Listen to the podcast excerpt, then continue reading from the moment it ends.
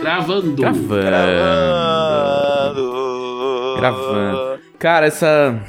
Eu tava. Preciso fazer uma confissão. É uma confissão que ao mesmo tempo é uma curiosidade. Olha só. Aliás, deixa eu fechar minha janela. Vai que passa um daqueles grauzeiro que tira o escapamento da moto. É surreal, porque eu não entendo muito o propósito do cara fazer isso. Nenhum. É assim, é, é uma, uma vontade imensa, imensa de ser um otário. ele não consegue se ajudar, tá ligado? Ele não é mais forte que ele fala assim. Hum, deixa eu investir essa energia gigantesca em incomodar os outros, sabe? Energia e dinheiro, né? Porque pra conseguir fazer isso na moto tem que tirar peça, eu acho. Ah, mas Sim, acho que é fácil todo de fazer. rolê. né? Eu acho que é fácil. Não, Ah, você mas- tira, você tira o, o, o abafador ali. Abre o escapamento, tira o abafador, fecha o escapamento. assim, é- é- Ah, tá. Então não é tão. O cara pode ver um tutorial no YouTube e fazer. É, ele, assim, ele não tá preocupado se o bagulho vai ficar bom, tá ligado?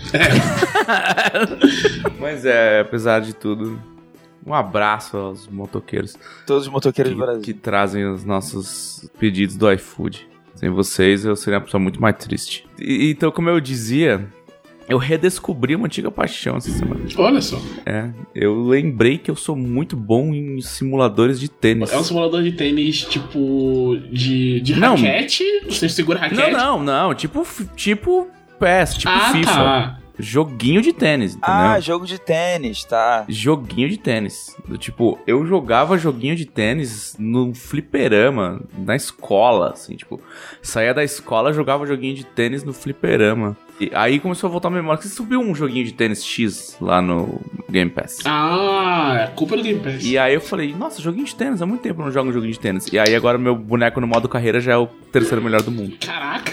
Que E eu isso? joguei, tipo, sei lá, por dois dias. Jesus amado, velho. E eu jogo em, em semi-pro, ainda não fui jogar no pro. Jogo em semi-pro. E aí eu lembrei, assim, minha, minha mente. Sabe quando você faz uma parada e você deixa de fazer ela por muito tempo e depois a sua mente volta, assim, tipo, a, a memória, não só a memória muscular, mas com a memória, memória mesmo, do tipo assim. Aham. Eu lembro como isso aqui funciona, sabe? E aí eu lembrei, aí eu comecei a lembrar que eu jogava tênis no fliperama. Eu jogava tênis no fliperama igual, igual a galera jogava, tipo, Street Fighter, assim. Botava a ficha pra desafiar os caras que estavam jogando, pra tirar eles da máquina, sabe? Caraca, que louco. nesse rolê. assim. E, e eu também platinei, na época que nem se platinava jogos, o Mario Tênis. Eu tava pensando no Mario Tênis, que ele é o, o que eu lembro. O Mario Tênis de- é um puta jogaço de tênis, cara. Ele tem uma aplicação dos fundamentos de tênis muito foda, assim, sabe? É bizarro. Eu ia falar que o, o que eu joguei de, de jogo de tênis foi o Mario Tênis e foi um jogo de 360 que eu nem me lembro. Não foi o Virtua Tênis, foi um outro de uma outra empresa que tinha os jogadores mesmo, tinha o Nadal, sabe? Tinha. Sim. Mas eu só jogava assim, casualzão, com um amigo no X1 só. Tipo, Acho que o problema é sou eu, assim, eu não sei jogar as coisas casual. Acho que esse é, a minha- é o meu problema. Mas foi muito engraçado, porque eu falei, eu lembro como se joga isso. E aí, de repente, meu boneco é o terceiro melhor do mundo. e e- e foi, foi uma redescoberta, assim. Aí eu lembrei do Mario Tênis. Mario Tênis é muito bom. Não sei se quem jogou Mario Tênis aí tem. Quando você termina o jogo, você é convidado pra um torneio no Castelo das Nuvens. Pra você virar um deus do tênis. eu não Nossa, sei. Não, eu sei, não sei. E não. aí eu fechei esse torneio do Castelo das Nuvens também. cara. Que louco. Sensacional. Aí você tem. você- você- literalmente você senta num trono ao lado dos outros do- deuses do tênis. nossa, parece muito, tipo, um mangá shonen que foi escalando. muito. É muito, porque, tipo, o- a historinha do Mario Tênis é tipo. É Princess of Tennis, assim, tipo, é tipo. É, é uma escola de tênis de humanos normais, tá ligado? E o seu boneco está, na- está entrando na escola de tênis. E aí tem os times, tem a elite dos quatro, tem tudo aquilo que a Nintendo gosta, assim, né? Você tem a. o- aí você tem que jogar os. Os campeonatos hum, é, Série C, Série B, Série A. E aí você vai evoluindo e tal. Aí você pode desafiar um dos quatro da Elite. Aí se você ganha dele, você ganha o direito de jogar no, no torneio da Elite. E aí você joga o torneio da Elite, aí você vai jogar no campeonato mundial de tênis entre as escolas. Aí você vence o mundial de tênis. E o Mario? O Mario, ele é um deus do tênis. cara. Ah, ele não- ele, ele- você, você, você é convidado a jogar com, contra o Mario quando você vence o campeonato mundial. Nossa, então é, é- é um trampo chegar no Mario. É, e aí tem todo mundo. Tem o Mario, a Peach, o, o Toad, o Bowser. Mas, mas aí, tipo, tem essas pessoas, tipo, normais. Mas no verso você pode escolher os É, que eu bonecos. acho que eu só joguei no verso. É. Mas tipo, no modo, no modo história, então tem, tipo, essas escolas, pessoas normais, e de uma hora pra outra parece o Bowser, assim. Tipo, É isso, aí. É isso. Isso é maravilhoso, cara. Isso é, É tipo, surpresa, você tá no mundo do Mario. Ê. Isso, isso me lembrou Mario Odyssey, que, que um dos mundos que você vai, um dos países que você visita, é tipo uma Nova York. E aí o- os NPCs andando na cidade, tipo, tem o Mario com a proporção corporal dele, né? A cabeça, tipo, o tamanho das mãos e tal. O formato dos olhos. O Mario, né? Aí na cidade, tu pensa que vai ter o quê? Vai ter os NPCs, tipo, com o mesmo. a mesma silhueta do Mario, vamos dizer assim. Mas não, são tipo um- uns bonecos assim, realistas, é, com a proporção realista, assim, andando na rua. e o Mario é o Mario, pô, ele não. Sei lá. Ia ser maneiro se, se tipo, tivesse um, uma, um, um acordo entre, tipo, Nintendo e Sony e saísse um Kingdom Hearts que você vai pro mundo Mario, sabe? Tipo, o Kingdom Hearts fosse Mushroom Kingdom, que é um dos mundos lá. Adoraria bater na cara do Mario com uma cara. Seria incrível. Ia ser maravilhoso. Mas infelizmente é o tipo coisa que não vai acontecer. Cara, cuidado, hein? Cuidado que a gente teve, né, em 2022, uma foto do maravilhoso ex-governador de São Paulo fazendo é, pose com óculos Juliette Pois no é. meio da periferia. Pois é. Essas coisas acontecem. É aquelas coisas que você diria que nunca ia acontecer e Você fala, imagina, jamais isso acon- Tá lá, tá lá a foto. É uma das coisas que assombram o meu sono nas, últimas, nas últimas semanas.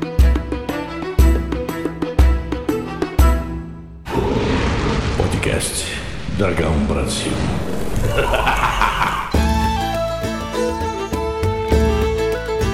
Esse é o podcast da Dragão Brasil, a maior revista de RPG e cultura nerd do Brasil.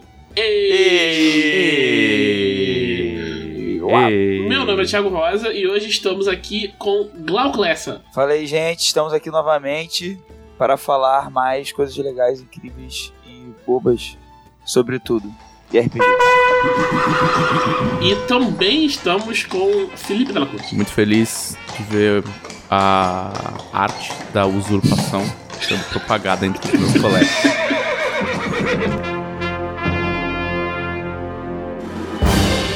Estamos devidamente apresentados. Vamos começar com as notícias dessa semana. A primeira notícia que todo mundo deve ter visto, tá? Já anunciaram há um tempinho que ia ter um, um live action de Yu Hakusho e saíram as primeiras fotos dos protagonistas no, Horríveis. no- no- pelo Twitter da, da Netflix. E eu fiquei um pouco assim. Achei curioso, mas pensei, pô, isso tá melhor do que outras coisas que eles estão têm anunciado. Não sei, tá me parecendo uma sensibilidade diferente. Eu fui olhar e essa série não é feita pela Netflix. mesmo. Ah, é feito por um produtor japonês. É feito por um produtor japonês. Aí eu pensei, pô, ó, Ó. de repente. Cuidado, peço calma. É, mas até aí o, o Bleach da Netflix não, não foi bem a Netflix que fez, foi? Não foi. Pro... Não, Bleach da Netflix é, é um filme. Ele nem é da Netflix, né? Ele é um filme. É um filme de Bleach, japonês. É, japonês isso. que a Netflix pegou e botou no, no catálogo. O, o filme é bom, pô. O filme do Bleach. Eu vi o filme do Bleach. Ah, eu achei ok também. É, fazer o quê? Eu, tipo, é o problema de todas essas adaptações que o cara pega, tipo, 30 capítulos de mangá. tem que botar aí uma hora e meia, tá ligado? Cabe, vai. Uma horinha, cabe, cabe. Vamos cortar 50, não é Bleach. Cada duas páginas do personagem não. É, cara, vou cortar os 50 personagens aqui vamos ver o que, o que dá pra. Eu, eu achei a caracterização legal, cara. É, é- Poderia ser melhor, talvez, mas assim, eu- é porque eu penso, a, a régua tá tão baixa, eu penso em Fullmetal Alchemist. por Toma, o, o, o Full Metal, o. O Al tá igualzinho. Pô, mas é uma armadura, né? Pô, mas tá, tá igual, pô. É porque, sabe, sabe que assim, eu não me importo dos personagens ficarem idênticos ao, ao design que eles têm no mangá e no anime, porque na vida real as pessoas têm cabelo diferente, é, é, é outra coisa. Pra mim não tem. Às vezes parece. O, o Ed do Fullmetal parece um cosplay de Ed, entendeu? Ele podia. Ah, sim, né? Pode crer. É, tipo, pra mim ele podia ter. é, podia ser loiro e tal, lógico, mas. Tipo, fica muito na cara que, sei lá, uma peruca, ou se não uma peruca, tem uma coisa muito estranha, né? Mas sabe o que eu acho? Eu acho que é uma pira de que a gente é muito ocidentalizado, assim, tipo, sabe? Eu sei que a gente é obviamente ocidental, mas assim, a gente é muito doutrinado pela visão norte-americana, nem ocidental, de como uma adaptação tem que ser buscar o máximo do realismo, Ah, sabe? sim, isso é verdade. E eu acho isso uma bobagem, e é um bagulho que os, os japoneses se desprendem, assim, sabe? É. É, fala, não, porra, deixa aí, quero só ver o bagulho, quero dar uma, ver como é que vai fazer. E pra ele, ele tá assistindo um, um teatro, assim, um espetáculo, sabe? Ele não tá, ele não tá, tipo, buscando o ultra realismo. Não, é porque assim, pra mim, um, um meio termo legal que, que encontram, tipo assim, no acidente é a, o uniforme de certos super-heróis da Marvel, por exemplo. Que é uma parada que, Pois é. que claramente não é realista, não é pra ser mesmo. Mas não parece um cosplay, entendeu? Eu acho que é uma questão orçamentária, talvez. Pode ser, hein? Acho que aí é mais Pode essa. É, tem, tipo, sei lá, tem duas empresas no mundo que tem o dinheiro da Disney. assim. Mas o, é, mas, o, mas o Cowboy Bebop, por exemplo, apesar de ter sido cancelada, eu achei a série legal. E eu, eu gostei da caracterização de todos os personagens. Eu não achei eles cosplays, sabe? Eu acho que visualmente não tava tão, tão ruim, sei lá. Mas eu acho que, é, para mim, o problema dessa série é que eles não, não pegaram muito o espírito do que é Cowboy Bebop, sabe? Sim. Era, tipo, mais coisas, tipo, umas edições, tipo, aquele teve um, um trailer de lançamento de uma edição mó legal e tal. Aham. E, e o visual e os personagens estavam interessantes, tipo, adaptado, tipo, pra nossas, sabe, sensibilidades contemporâneas e tal. E aí, você chega na hora, não- eu não vi essa preocupação toda do, de Cowboy Bebop com, tipo, coisas episódicas e um sentimento de perda, sabe? Porque é isso que é Cowboy Bebop, Sim. sabe? Sim. Cara, pra mim eles só tentaram refilmar em live action os, os episódios que eles mais gostavam. Aí, Pois e é. é. isso, assim, tipo, não teve uma, uma vontade de fazer uma adaptação para a TV de um, sabe, tipo, uma parada que era É. um anime. Sei lá, não, não passou, assim. Eu acho que eles tinham que aprender um pouco mais com a adaptação de livro. Sim. Porque a adaptação de livro, ela deixa de fora o que tem que deixar, E deixa, ela muda o que tem que vai. mudar pra virar uma outra mídia, sabe? É. É Uma coisa que, que acho que estão mudando, que tem que mudar no Show, eu, tipo, eu não gostei inicialmente, mas depois eu parei pra pensar, eu concordei, foi o cabelo do Coabra. Tipo, o- o ator ser bonitão, eu ainda sou contra. eu tô fazendo o Coabra. Eu acho O Cobra não é bonitão, né, o cara? Cobra não é bonitão. O cara é mó, mó galazão que tá fazendo o Cobra, né? Só que, tipo, o cabelo dele não é um daqueles tupetões é, De regente, minimal. né? Que eles falam de.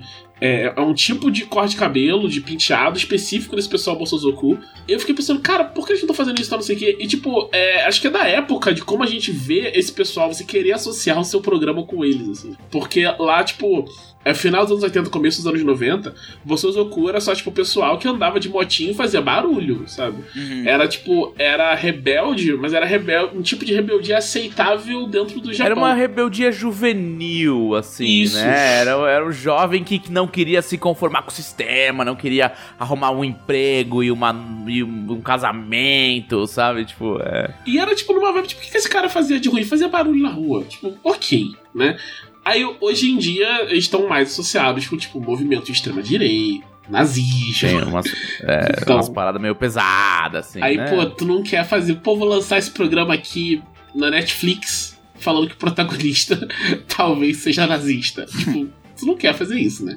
É. Então, acho que eles estão diminuindo. o- Eu, eu imagino, tipo, a roupa do. do o Cobra usa uma roupa no, no Torneio das Trevas que é, tipo, é roupa de Bosozoku. E eu duvido que vai vão colocar essa roupa. Ah, porque é isso, né? O Kuwabara é pra ser uma, uma alegoria de um delinquente. É.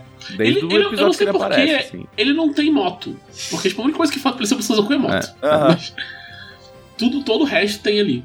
Mas aí eu, eu, eu entendo porque mudaram, sabe? Porque, né? Tipo, outros tempos. Aí, em outras notícias, tem o, o Doctors and Daleks, o Doctor Who pra D&D quinta edição, teve seu primeiro preview lançado com a ficha dos Daleks pra quinta edição. As pessoas, obviamente, estão enfurecidas nos comentários. Obviamente, obviamente. Qual é o ND? Qual é o ND? Putz, cara, não lembro. Deixa eu ver se eu acho. Boa pergunta, qual é o ND Qual é o Eu quero saber se meu ladino de Forgotten Realms consegue matar. Customizing Your Time Machine. Acho que eu vou me, acho que eu vou me abster. E Dalek.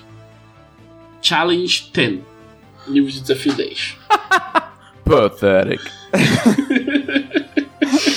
Ok. Mas assim, tá parecendo bonito e tá sendo feito com, com carinho, assim. Eu, eu acho que é um, um jogo que eles precisavam, né? A Cubicle 7 precisava de um lançamento desse, tipo, um licenciado grande pra, tipo, não falir. E eu espero que dê tudo muito certo pra eles, que eles fazem um trabalho muito Não, legal. tipo, o, o, o meu, o meu problema é você ter, você ter que ser refém de um, de um sistema popular. tipo, porque você não é refém do sistema. Você é refém da popularidade do sistema. Tá ligado? Porque assim, se você falar assim, cara, não, esse, esse sistema é muito foda, é incrível, eu não. Pra que que eu vou quebrar a cabeça de mudar isso aqui e fazer outro se eu posso fazer nele? Mas não é o caso, entendeu? Tipo, sei lá, se o cara falar. Tipo, eu entendo se o cara fizesse do tipo. Ah, eu quero fazer uma adaptação de Vikings. Sim, usa, usa o D&D quinta, cara. Não tem, não tem porquê, sabe? Do tipo, é sobre dar porradinha, é sobre combate, é sobre, né, sabe? É igual o Secret World, que o, o Admir tava comentando esses dias, que vai sair um Secret World e vai ser pra quinta edição, tinha muita gente reclamando, o Admir tá falando, tipo, não, não, tipo, é isso aí mesmo, e Secret World é isso, é matar monstro, então, ok, né? É, o bagulho é sobre você ter um, um- você ter uma classe, né, um papel de jogo muito bem delineado, que basicamente é a grande primeira camada do teu personagem, é o que define ele no mundo de jogo, e você vai caçar monstro. Então é tipo, ah, que que sistema de RPG faz isso muito bem? D&D, sabe? Ah, a minha função no mundo é definida pela minha classe de personagem e eu vou bater em coisas. Porra, vai lá, cara, usa D&D, pra que você vai bater a cabeça na parede? Agora, um Doctor Who caberia muito mais gostoso num Age. É, e tem um sistema, Sabe? né? Tem um, um sistema que eles fizeram da, da Cubicle 7 que tava. que tá rodando ainda, vai continuar tendo lançamento e tal, do Doctor Who. E esse é só mais um tipo, ah, gente de quinta edição, vem aqui, Ah. usem esse livro, esse único livro, e depois venham pro nosso. Então, tipo. É, bom, a, a Green Ronin fez uma tática parecida com Blue Rose, né? Eles têm cenário de campanha de Blue Rose pra D&D e eles têm a linha de Blue Rose baseada em Age mesmo. É, isso, isso tá rolando com o Lenda dos Cinco Anéis também. O Monte Cook fez algo parecido com o Numenera, né? Entre muitas áreas. Tipo assim, ele lançou um bestiário pra quinta edição. né? Tipo assim, que é pra galera. Ah, pô, onde eu acho mais monstro desse num mundo legal? Aí, tipo, ah, vamos pro Numenera, tem um jogo, né? A forma de tentar cooptar a galera, né? O que eu acho zero, zero problemático, tá? É, eu acho- É, não, você faz, tem que fazer. É, eu acho que ah, porque a galera tá, tipo, ainda mais com Stranger Things e com outras coisas assim, a galera tá, tipo, ah, D&D. Aí uma hora ela cansa de jogar D&D e fala que jogar outras coisas. Exato. E além dessas coisas todas, eu, fiquei, eu fui olhar um negócio que eu nunca imaginava que. Eu nem mais sabia que tava rolando. Que vai ter um, um terceiro No More Heroes, vai sair em outubro. Pra, tipo, pra tudo. Vai sair pra PlayStation 4, PlayStation 5, Xbox One, Series S, Mas, gente, PC, Steam. E eu fiquei muito. Porque é muito engraçado, tipo, eu tava pensando nisso quando eu vi a notícia. Que é, eu nunca joguei o No More Heroes. Eu vi todo mundo falando, nossa, No More Heroes, muito legal, então não sei o que, blá blá. E eu lembro de descreverem e eu achar, tipo, bacana. Até porque o primeiro, acho que eram os primeiros jogos que usava o, o, o controle do Wii de um jeito. De um jeito realmente. porradinha? tipo, é, maneiro. E, mas eu nunca joguei. Vocês jogaram No More Heroes? nunca joguei. eu joguei No More Heroes no PlayStation 3. E foi o 1. Eu não, não, não quis jogar o 2, porque foi, é um daqueles. Eu não vou nem chamar de beat 'em up, é um daqueles jogos que você anda pra frente e você faz. dá porradinha em coisas. Então, tipo, tinha mais 278 desses e pelo menos uns 270 eram mecanicamente melhores, sabe? Ele finge que tem plot, né? Ele, ele nem finge que É. tem plot. Então, mas aí pra um bagulho que fi- não finge que tem plot, que quer ser engraçado, mas meio que é um pouco, sei lá, nichado demais pra ser engraçado pra todo mundo, e que é pra dar soquinho nas coisas, tem, sei lá, Shura's Wrath, sabe? Tipo, que é mais divertido, assim, tipo, sei lá, é, é que assim, sabe aquele típico joguinho que você vê o cara de costas, que você vira a câmera junto com ele, não, não consegue girar a câmera em volta dele, ele fica sempre nas costas dele, e aí você tem um mapinha que diz pra onde você tem que ir, e uns bichos na tela pra você ficar dando combinho. É isso. É, isso, assim, sabe? Tipo. E ele tem um, umas piadoca engraçada. Entendeu? Assim, não tem nada muito incrível. Agora, sei lá, com a tecnologia nova e tal, talvez eles tragam coisas mais interessantes. Tipo, não me convenceu o suficiente pra eu jogar os outros, sabe? Se eu não me engano, esse é o 4, né? Esse é o 3, eu acho. Esse é o 3? Eu não sei se ele só tá saindo pra essas plataformas agora, já saiu pra outras antes. Acho que ele já saiu pra Switch, porque no anúncio não fala Switch. E é um jogo que tipo, costuma sair pra, pra consoles da Nintendo, né? De repente ele tá só saindo em outras plataformas. É, ele passa um pouco a minha linha do japonês, assim. Isso é, isso é bem real, sabe? Então, essas foram as nossas notícias da semana. E agora vamos para a sessão favorita do, do público, que é o que vocês fizeram na semana passada. Eu soube que o Glauco preparou uma subversão dessa, dessa sessão. Ele vai usurpar a sessão. É, o televisão sai e acontece essas coisas, né? Eu queria dizer que vai ser uma mistura de coisas que eu fiz com coisas que eu vou fazer, tá? Mas assim, basicamente, o que eu, o que eu andei fazendo na semana passada, conhecendo jogos novos e me maravilhando com eles, resumindo bastante é isso. Começando que hoje, lançou hoje o Stray, o jogo. De gato. O jogo de gato. Eu não, eu não sabia que tinha saído hoje. E ele saiu por 150 reais, mas se você tiver aqueles planos lá mais carérrimos da, da Plus, né? É, ele já ele já tá incluso, né? Tipo o que o Game Pass faz, só que melhor, né? E, e aí eu já, eu já sou assinante da Plus, porque eu jogo online com os meus amigos e tal. E aí eu fui eu, eu falei assim, cara, eu já vou comprar esse joguinho do gato. É inevitável, é impossível. Como é que eu vou evitar comprar o joguinho do gato? Não tem como. Deixa eu ver aqui quanto é o upgrade da Plus, porque aí, se, se for. Como eu já tô no meados da minha assinatura, se for mais barato do que o jogo sozinho, eu assino a, essa Plus mais bolada, apesar dela ser muito mais cara que a concorrência, etc. Mas porque eu posso jogar outras coisas também. E aí, quando chegar lá na hora da renovação, quando for virar a renovação da assinatura, é só eu lembrar e voltar para Plus normal, né? A não ser que, sei lá, essa Plus aí melhore muito para justificar esse preço, que eu acho improvável. É, ou abaixe o preço, né? o que eu também acho improvável. Enfim, aí É, eu mas faz... às vezes rola. O, o Crunchyroll baixou os preços de todas as assinaturas. É, eu hoje. soube. Sim. Soube. É, vamos ver, né? Às vezes vão. Hoje.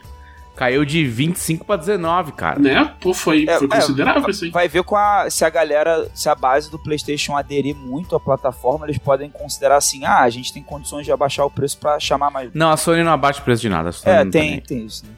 É... Mas enfim, aí eu. é, o, upgrade pra eu fazer era, era 108 reais. Eu falei, pô, é uma promoção de 40 reais, pô. Eu vou. Eu fiz o upgrade do PlayStation Plus, pretendo trazer no podcast aqui minhas impressões sobre joguinhos que tem lá, inclusive sobre o. Caraca, como é que é o nome? Returnal, que tá na PlayStation Plus. Mas qual é desse negócio aí? Ele é, ele é meio que um. Cara, não sei explicar como é que é do jogo. Ele é um meio que um jogo de tiro. Que você. que é meio roguelike, assim, quando você morre você volta tudo. Sabe qual é? Não é tudo, você mantém, você mantém o conhecimento e, e os Ah, é, sim. né? Tipo, é Da- bem daquele, é. daquele estágio ali, né? Que você tá naquele momento. É. E ele. Só que, tipo, falam que ele é difícil pra caramba, assim, tipo, tem que ter muita coordenação. Dué. É, e aí, e aí, é, e aí um, um amigo meu, ele, que ele já tem a Plus Deluxe, ele, ele falou que jogou, mas jogou sozinho, não conseguiu nem passar da primeira É parte. ainda. bonito, é bonito, viu? O jogo é bem bonito, eu gostei. É, sim. achei ele bem bonitão. E Assim, o coisas que ele, que ele, que ele vende. É um shooter quase bullet hell, assim, Sim. o negócio é cheio de frenético. mecânicas. É super frenético, é bem intenso mesmo. Ele é, isso é. Ele vende isso. Tipo, é shooter quase Borderlands. Tem um monte de bosta voando na sua cara, explodindo o tempo inteiro. É, ele é procedural, então toda vez que você reinicia, o mundo reconfigura. Então, tipo, você não, não- você não decora o jogo, que é como acontece, como, por exemplo, com a maioria dos Souls-likes. sim, Tipo, toda vez que eu reinicio Elden Ring, o mundo é o mundo, entendeu? Os boss são iguais, estão nos mesmos lugares. O cara de trás da porta tá no mesmo lugar. sim. Então, tipo, o, a, a pira do, do Return não é outra. A pira do Return é, é, tipo, sei lá, é mais esses roguelike, tipo, de exploração de dungeon. Tipo, é, Enter the Gungeon. é, Rogue Legacy. Exato, Rogue Legacy. Então, assim, é pra você ir indo. E você vai achando tecnologia, achando novas armas e vai ficando mais forte. Tem um lance que, que, pelo que ele me falou, pelo que ele me falou, me lembrou Hades, não de jogabilidade, mas do seguinte, que é quanto mais você morre no Returnal, mais você vai é, vendo a história do Sim, jogo. porque você recupera a memória. É, Quanto vai- mais bicho você mata, você vai recuperando a memória da, da protagonista. Tem a ver com o plot do jogo, você morrer e tá no nome do jogo, né? E retornar e etc. tipo você não sabe por É. que, que você tá É, nesse a, a- planeta. a- a parte legal que ele parece Hades mesmo também é essa que você, durante a run, você vai pegando upgrades que você perde esses upgrades quando você vai começar, né? E, tipo, ro- é, roguelike nunca me pegou muito, porque eu me frustro muito com essa coisa de voltar. Só que o Hades, especificamente, eu gostei na época, porque eu tinha a sensação de progresso mesmo morrendo. Que era o progresso da história, do envolvimento dele com os personagens. Então, Ah, e ele tem um progressozinho de personagem que é fixo também, né? sim, que é fixo, é. Sim. É, o, o Hades, cara, o Hades não ganhou, não ganhou jogo do ano porque é lobby. É, o garfado. Pois é. Esse É, jogo maravilhoso, maravilhoso. Eu, eu gosto demais. Garfadíssimo. Mas assim, é. Aparentemente o Returnal dá pra jogar multiplayer, então esse é um fator mais legal, que tipo, dá pra a gente se ajudar, dá pra eu tentar jogar junto com esse meu amigo e, e a gente tentar se ajudar pra passar das paradas e tal. Então eu vou falar dele em breve, mas eu assinei por causa do jogo do gatinho que eu vou jogar hoje, depois do legado. Mas tu não jogou o jogo do gatinho. Eu tô esperando aqui as impressões do jogo do gatinho. Não, porque eu, eu tô trabalhando, Thiago. São. são Eu te libero, Glauco. Eu te libero. Vai lá, vai jogar o jogo do gatinho e volta. Eu coloquei pra baixar, ainda não joguei. Eu só fiquei vendo vários GIFs e, e vídeos no Twitter e no YouTube. Que eu vi no Twitter que é o gato derrubando as latas. Eu pensei, Exatamente. Isso, isso é maravilhoso. Porque, porque ninguém fez esse jogo antes. Que eu acho que é, é a experiência que eu quero que, que eu quero que me entregue é isso. Eu quero miar, Cat Simulator. eu quero miar, eu quero me esfregar em outros gatos, que também tem vídeo mostrando isso. E eu quero derrubar coisas de lugares altos. Que é, é isso que eu preciso. Perfeito. Mas aparentemente, além dessas coisas que vendem um jogo por si só, tem uma história realmente. e tem um tema, e tem coisas. É, é, tem coisas sendo discutidas no jogo mesmo. E por que, que o gato tem a mochilinha? Não sei Ah, ainda. tem um mochilinho? Ele não é um Gold Simulator, né? Ele é tipo um jogo de verdade. Não, não, ele é jogo. Não, ele é um jogo. Quase um AAA, cara, assim. Tipo, Ele tem uma história mesmo, tipo, é, é num futuro que quase não tem mais humano. É, tipo assim, os cidadãos da cidade que o gato tá, eles são robôs. Eita. E aí eu acho que, inclusive, eu acho que a história tem um pouco a ver com esse com esse lance assim de de tipo assim, como é que as coisas chegaram no ponto que elas chegaram, entendeu? O, o Stray é da Annapurna? Isso. É da Annapurna, né? É. É, aí é, é- Então é jogo arte. A Annapurna faz jogo arte. E aí tem, tem até eu vi um negócio que é tipo assim, quando tu começa o jogo, tu não tem a mochila. E, é, e em determinado ponto você ganha a mochilinha, né? E aí, como acontece com qualquer gato, quando você põe alguma, algum acessório nele, tipo uma coleira, qualquer coisa assim, o gato, no começo, ele fica andando se rastejando no chão e caindo. Fica meio torto. e fica caindo no chão. até ele se acostumar com a mochilinha. Enfim, é, é genial, assim, não... É. Eu acho que o Elden Ring perdeu. É, eu acho que assim, É, Ana, Annapurna. Eu acho que cara, agora Game of the Year é o Stray. Pra quem. Pra quem. Nunca jogou nada da Annapurna, eu recomendo muito, muito, muito, muito que você jogue What Remains of Edith Finch, que o Trevisan já falou aqui. Sim, é perfeito. É, que você jogue o que foi uma das coisas mais incríveis que eles já fizeram, que é Journey. Ah, do Journey. Journey é da Sim. Annapurna? É. É? Não, não, cara. É, eu tô, É assim, cara, da Annapurna eu, Interactive. eu tô doido. Eu jurava que era da, é, da Dead, Dead Game Company. Sim, esse é o estúdio. Ah, tá, tá, beleza. Tá certo. A Dead Game Company é, a- é a, é a- é o estúdio. Né? A, a Annapurna é a publicadora. Ela é tipo a EA. Aham. É, a Dead Game Company também só jogo arte, assim, também, né? Só... Sim, sim. E a Annapurna só fecha esses jogos, assim. Eu acho que ele tem, eles têm uns mais. mais. açãozinha, assim. Mas, assim, os melhores deles são esses. Tipo, é Journey, Telling Lies, foram eles que publicaram também. Já viu Telling Lies? eu não tô ligado esse nome. Que é só de você ficar assistindo vídeo de gente real e é o vídeo de interrogatório. E aí você tem que ficar cruzando as informações que eles, que eles passam pra você. Pra tipo, você identificar quem tá mentindo, mas. É.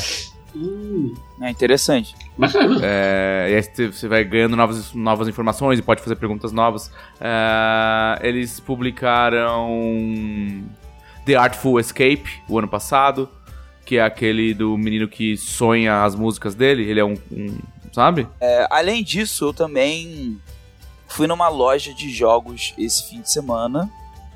Encontrar uns amigos. Loja de board games, card games, etc. Ah, aquela, aquela no centro? Não, não. Que era da Redbox? Não, não. É, foi na. É uma na Barra. Tipo, a, é essa aqui, a, a Red, né? Ela é aqui pertinho de casa, só que. É que foi um rolê que, tipo, tinha um chá de.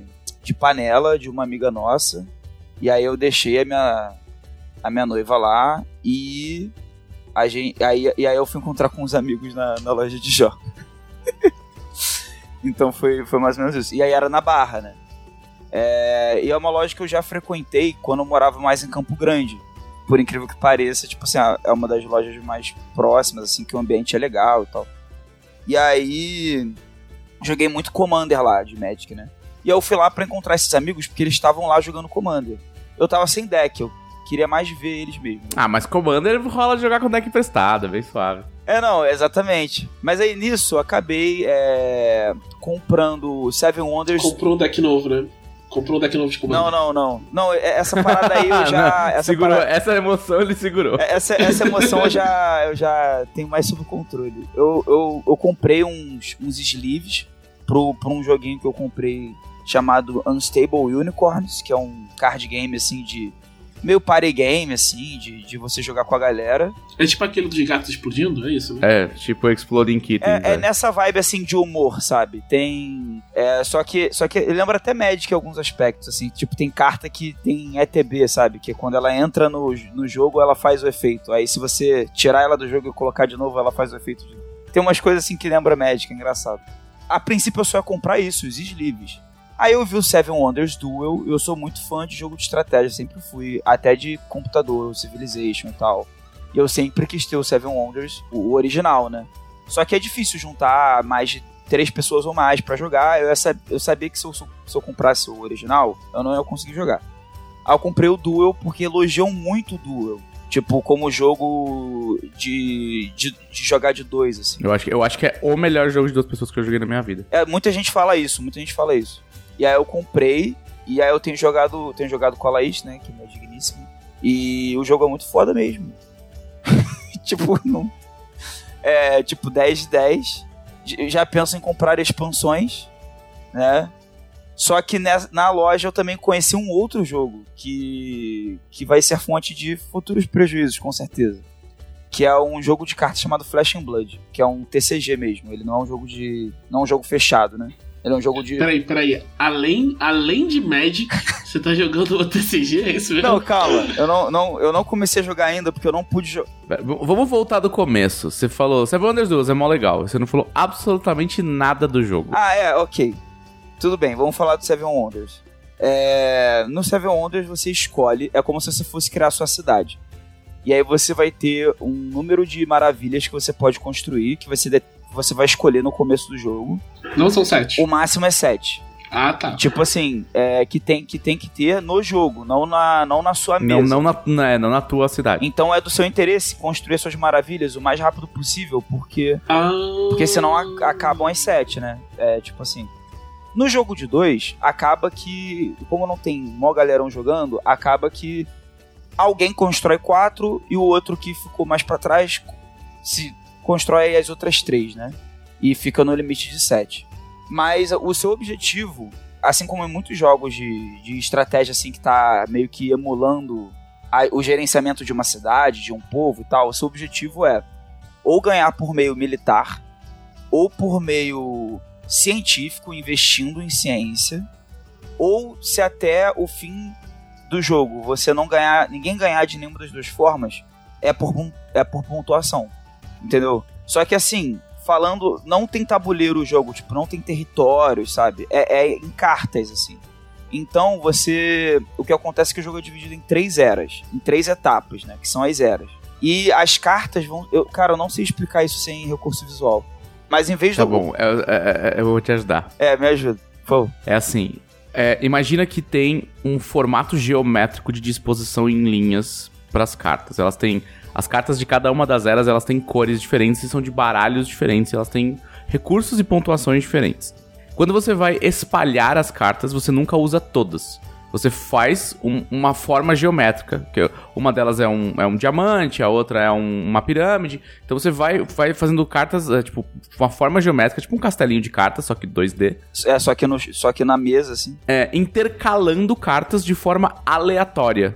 E você só pode comprar cartas que estejam na base dessa forma geométrica. Então, para liberar as cartas da parte de cima da forma geométrica, você tem que ir comprando a base. Sim. Né? É exatamente isso.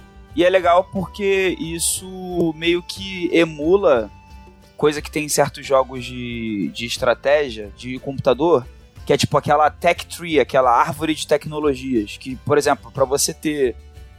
É, vamos supor, para você ter o estabelecimento que cuida do mármore, você precisa antes ter o mármore, sabe? Essa essa essa disposição que as cartas ficam acaba simulando um pouco isso, porque você não pode simplesmente é, pegar a carta que você está vendo ali, que é mais legal, e colocar na sua cidade. você precisa fazer o caminho até chegar a essa carta. E o fator estratégico do jogo é que, na sua vez, você faz isso na vez do oponente, ele faz isso também. Então, às vezes, você você pode pegar a carta para colocar na sua cidade, ou você pode descartar a carta. Normalmente você vai fazer isso para ganhar um dinheirinho e na intenção de tirar a opção do oponente pegar aquela carta, você sabe que ele escolheria aquela carta, porque pode ter a ver com a estratégia dele, né, que ele está montando. E a terceira opção é você construir a maravilha, quando você tem todos os requisitos ali, todos os materiais, a madeira, as cartinhas de madeira, as cartinhas de vidro, de papiro, os recursos ali do jogo, né? Você pode construir a maravilha. Quando você constrói a maravilha, a maravilha resolve vários efeitos muito bons para você ter mais chances de ganhar o jogo, entendeu? E aí no final, e aí é isso. Aí você pode ter uma postura mais agressiva e tentar pegar cartas de cunho militar que avançam o seu progresso militar para meio que você derrotar o seu oponente em, em poderio militar, digamos assim não tem mecânica de combate, assim, de guerra, sabe? É tipo, se você investir na pegada militar e sobrepujar a do inimigo, você vence ele porque você é muito mais poderoso, só isso. É tipo Guerra Fria. É, assim, é, é porque não se entra muito no mérito de, tipo, se as batalhas estão acontecendo ou não. Parte do pressuposto que podem estar acontecendo, sabe? É que parte do pressuposto. Ah, é, é, que parte do pressuposto, assim, não existe uma regra de batalha, mas você se torna uma, uma nação militarizada. E isso faz pressão política nas, nas outras Sim. nações em volta, entendeu? Sim. É, e a, a forma de vencer pela ciência é parecido. Você precisa focar em cartas de ciência e você precisa pegar um, um set, tipo um conjunto de cartas é, de tecnologias vamos dizer assim, para simplificar bastante, que não se repetem. Então você está ali dependendo de abrir as cartas que você precisa para montar esse conjunto. Se você conseguir montar ele, é um conjunto de seis cartas. Você ganha o jogo porque tipo a sua civilização se sobrepôs a outra que ela tem muito mais tecnologia, muito mais conhecimento, tudo mais, né? Mas tipo, deixa, eu, deixa eu ver se eu se eu entendi. Você montando esse, você ganha na hora. Isso, é na hora. Você comprou. É tipo assim, você comprou a carta vermelha que dá poder, que dá poder militar e você chegou no limite do poder militar, o poder militar ele, ele, é, ele é montado no tabuleiro como se fosse uma. Uma. um cabo de guerra. É isso, é. Começa no Entendeu? meio e é. você vai empurrando pra lá. E peça. toda vez que alguém compra uma carta de poder militar, ele empurra você um, um pouquinho. Entendeu? Isso. E aí você tem que ir comprando o suficiente para empurrar o cara até o final, ganhou o jogo comprou a sexta carta diferente de tecnologias ou de ciência, no caso, ganhou o jogo. Não, então, assim, tem essas duas, esses dois insta-win, assim, que. que. Você pode buscar durante a partida e você tem que impedir que o teu oponente busque. É, e, e o legal disso é porque o seu oponente, ele tá vendo que você tá tentando fazer isso. Então é, é aí que entra a regra de você descartar a carta em vez de pegar para sua cidade. Em vez de você pegar uma carta para sua cidade, você pode cara, é, com essa carta aqui, sei lá, o Thiago vai ganhar o jogo, porque só falta ela para ele ter a vitória científica, né? Eu vou descartar essa carta aqui, entendeu? Por exemplo. Tem outros desdobramentos, porque descartar carta também faz você ganhar dinheiro, essas coisas assim. Mas a, a dinâmica central é essa, é, é você escolher entre pegar uma carta para colocar na sua cidade, porque você precisa dela, na sua estratégia, descartar uma carta porque você precisa ou de dinheiro ou porque você não quer que seu oponente pegue, e construir os monumentos, que falando assim parece que eles são secundários, mas na real eles têm efeitos muito fortes. Você quer construir eles, sabe? É... E até o momento eu ganhei uma, a Laís ganhou a outra, estamos empatados, temos que jogar a terceira. E é legal que vem com um bloquinho de notas, que é para você fazer a, caso ninguém ganhe e tenha que ser por pontuação, o bloquinho de notas ele é, ele é feito para te ajudar a calcular já, sabe? É, fica a planilhazinha de pontos. É bem, é bem aí, comum. no- E, e aí é legal que fica, fica um registro. Então, tipo, a gente faz no lápis porque a gente fica com pena, vai que depois a gente quer apagar pra usar de novo, né? Mas a gente deixou lá, então fica um registro como se fosse um histórico das vitórias, né? De quem ganhou quem. É bem legal. E tem, tem expansões pro Duel, né? E eu, eu tô ligado que o Seven Wonders, que é, é multiplayer assim mesmo, tipo, pra várias pessoas, é, tem até outras condições de vitória também, né? Tem, sem, tem sem, ser, sem ser essas duas. É, mas por enquanto é, é, eu tô no Seven Wonders Duel e é tipo é uma experiência muito legal. É, a partida não é longa, porque jogos de estratégia costumam ter essa coisa de tipo, nossa, vou ficar aqui quatro horas jogando. Não, é bem, é uma coisa bem contida assim. Em uma horinha, depois que tu já entendeu o jogo, a partida dura no máximo uma hora, sabe? É bem de boa. Ah, bacana então.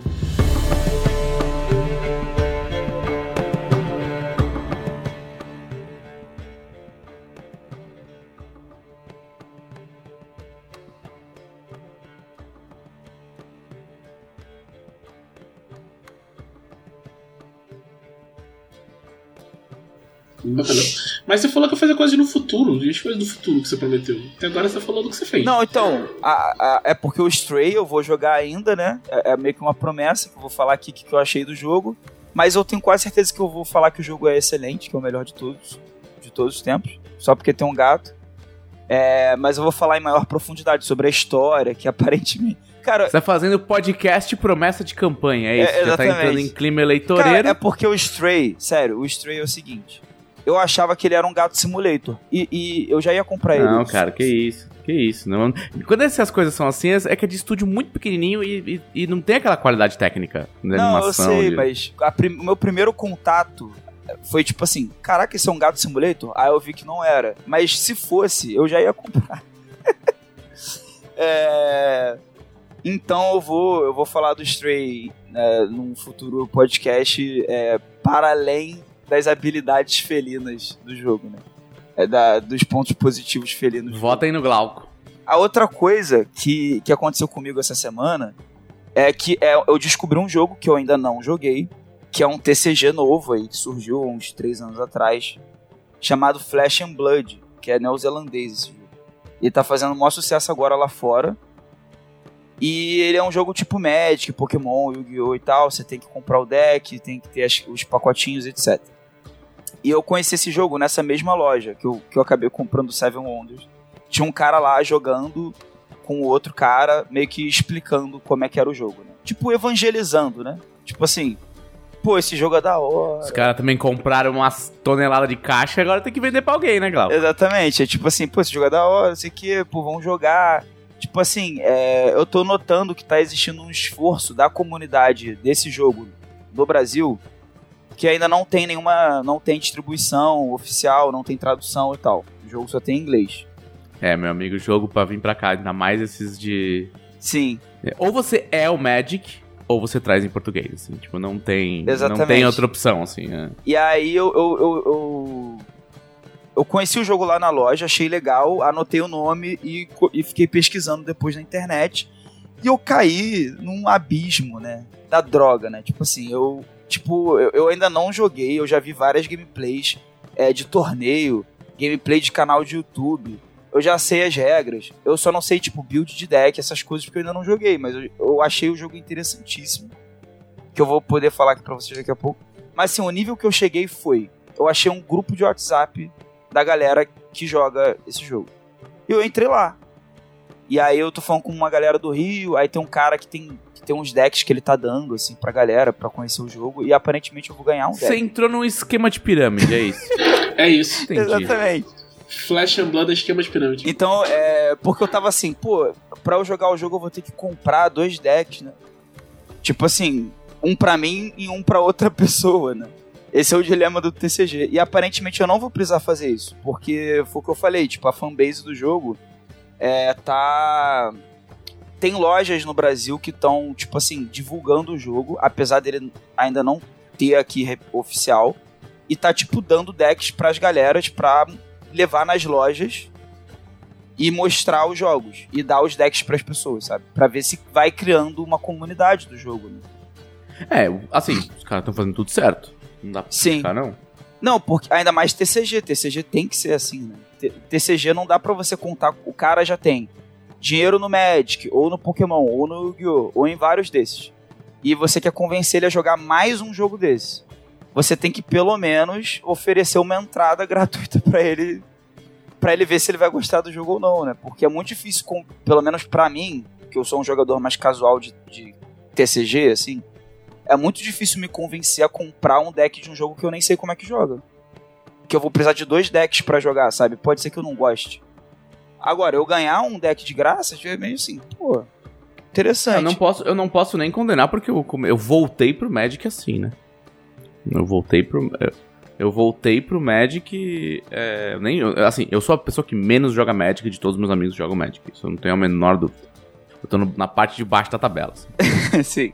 O, o meu, meu retorno pro Magic, pra eu voltar a sair com a galera jogar Magic, assim, para jogar Magic, foi num rolê desse. Que uma entidade cósmica do Magic, é, chamada.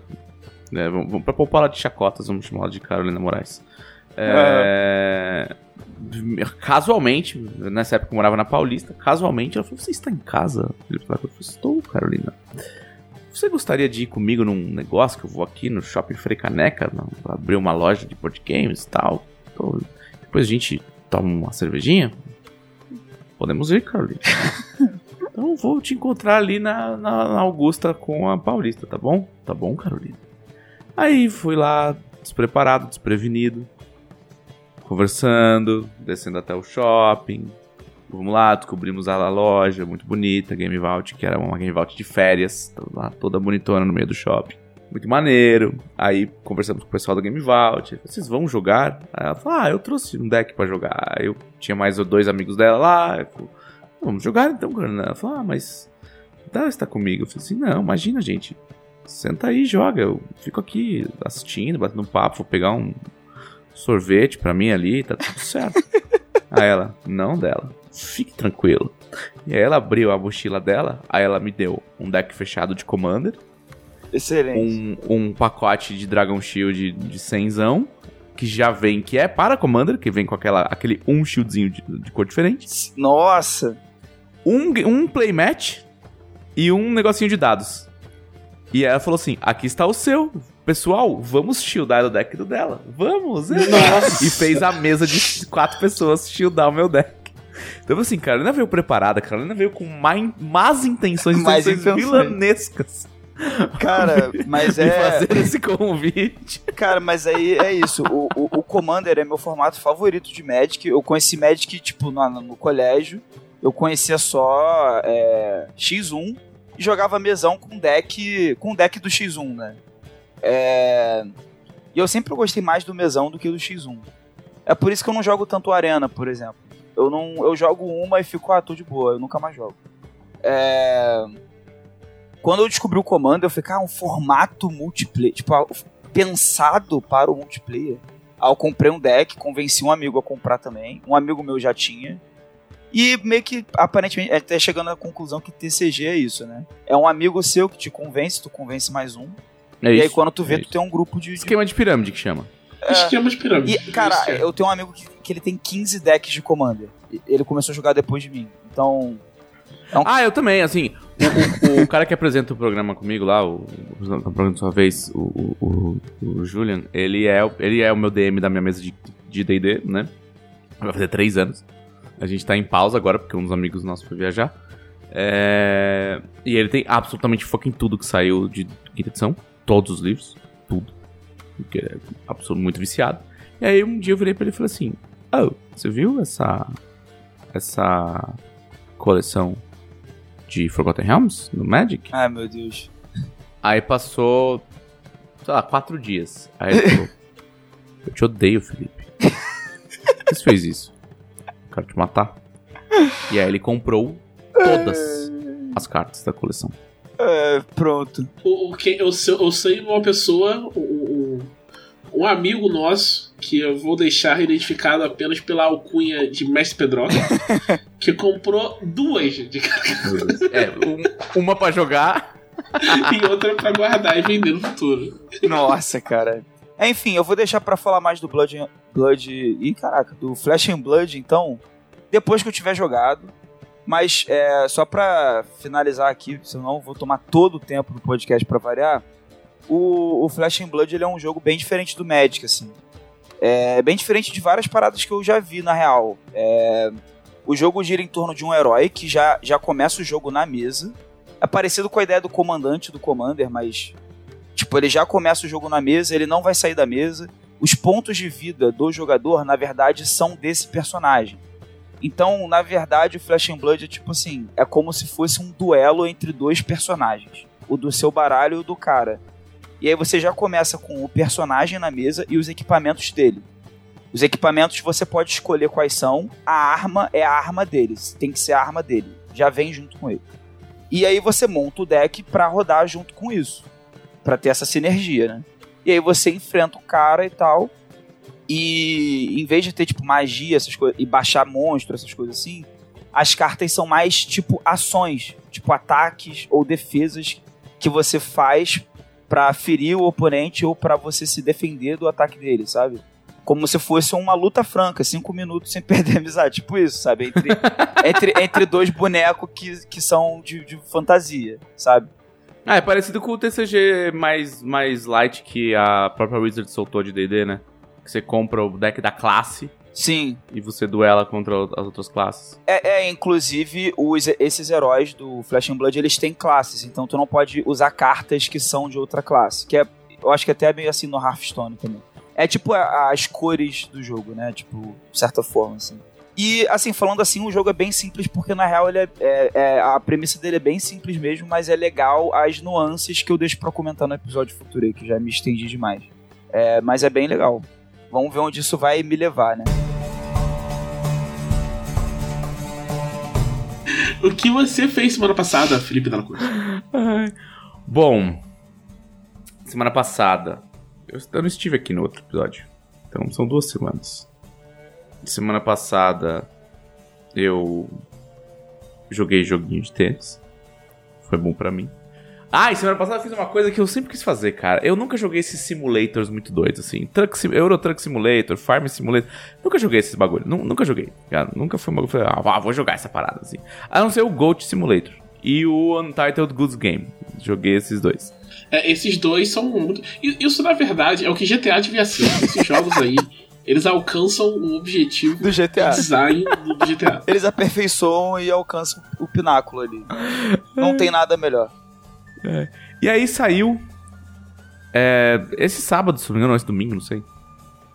No Game Pass, o Pressure Washer Simulator. Meu Deus do céu. Aí eu falei, não, não é possível. Vou baixar essa porra. Não é possível. Eu vou baixar. Eu vou baixar, eu vou baixar. Pera, é, é o que eu tô pensando mesmo? É um jogo. Eu vi que ele tava travando em muitos lugares porque ele tem um efeito de lens flare quando você olha pro Tem, sol. tem. E aí o designer falou, tipo, gente, para de olhar pro sol. Parece que o jogo tá travando. o meu não trava porque eu estou na máquina suprema de jogar jogos chamada Xbox Series X. Alô, Microsoft, me patrocina. É, eu tô precisando de um controle novo em Microsoft.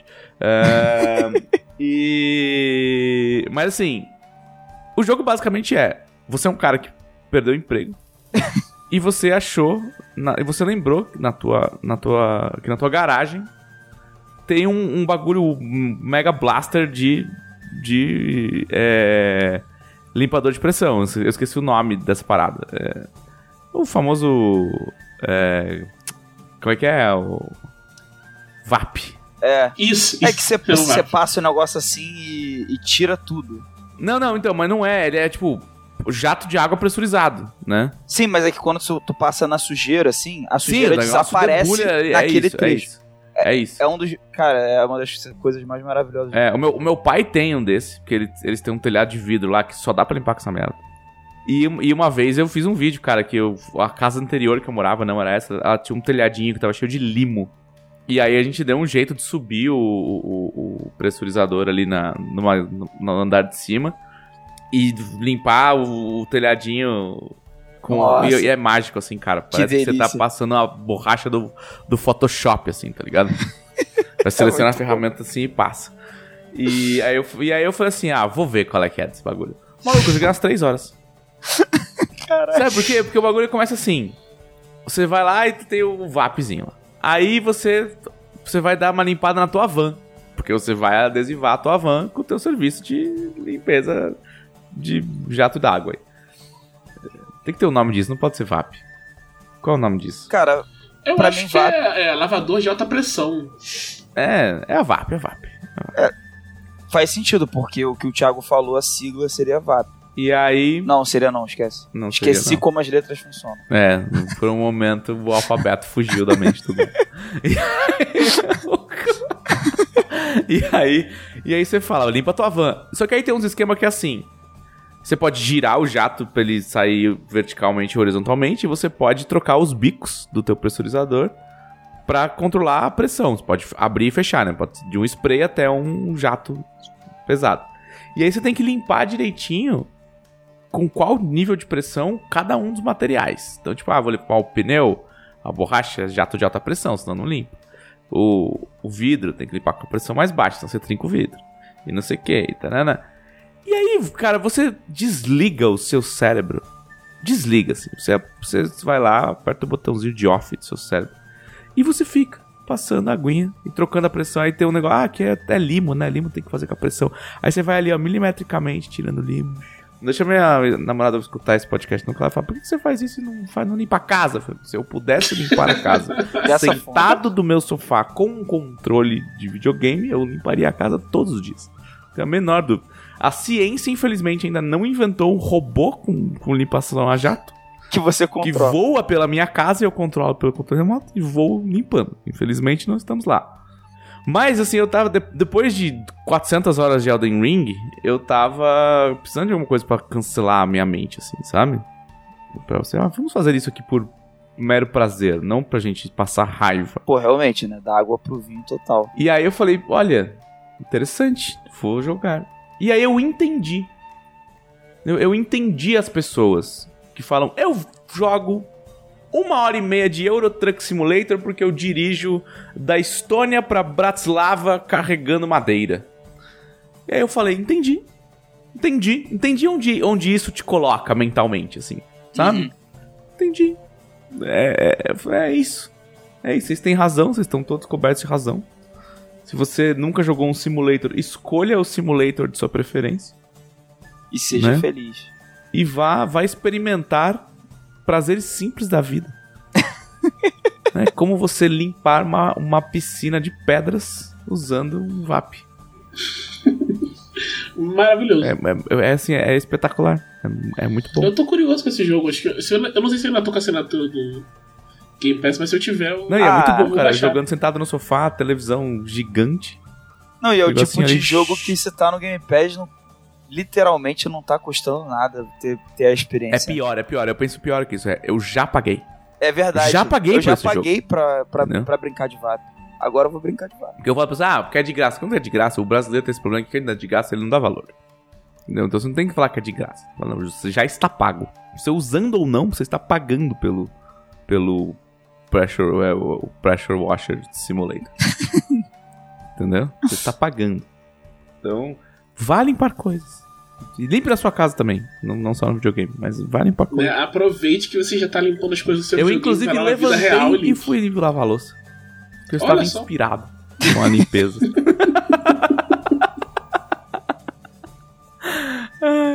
Cara, pô, sensacional. Outra coisa que eu fiz essa semana foi fazer boneco. Fazer boneco é sempre espetacular, muito bom, maravilhoso fazer boneco. Principalmente fazer boneco do seu próprio sistema, que ninguém faz boneco. Eu fiz um boneco de ordem paranormal. Tava ali bonecando as minhas opções de- de ordem paranormal. Já que este podcast vai ao ar apenas na sexta-feira, eu já eu, eu posso falar, né? Eu vou só pedir discrição e parcimônia dos meus colegas participantes. É, mas eu estava fazendo meu boneco para uma mesa do nosso digníssimo mestre Pedroca, Oh, né, que foi anunciada essa semana. Você está escutando agora, você sabe que ela foi anunciada. E é uma mesa canônica.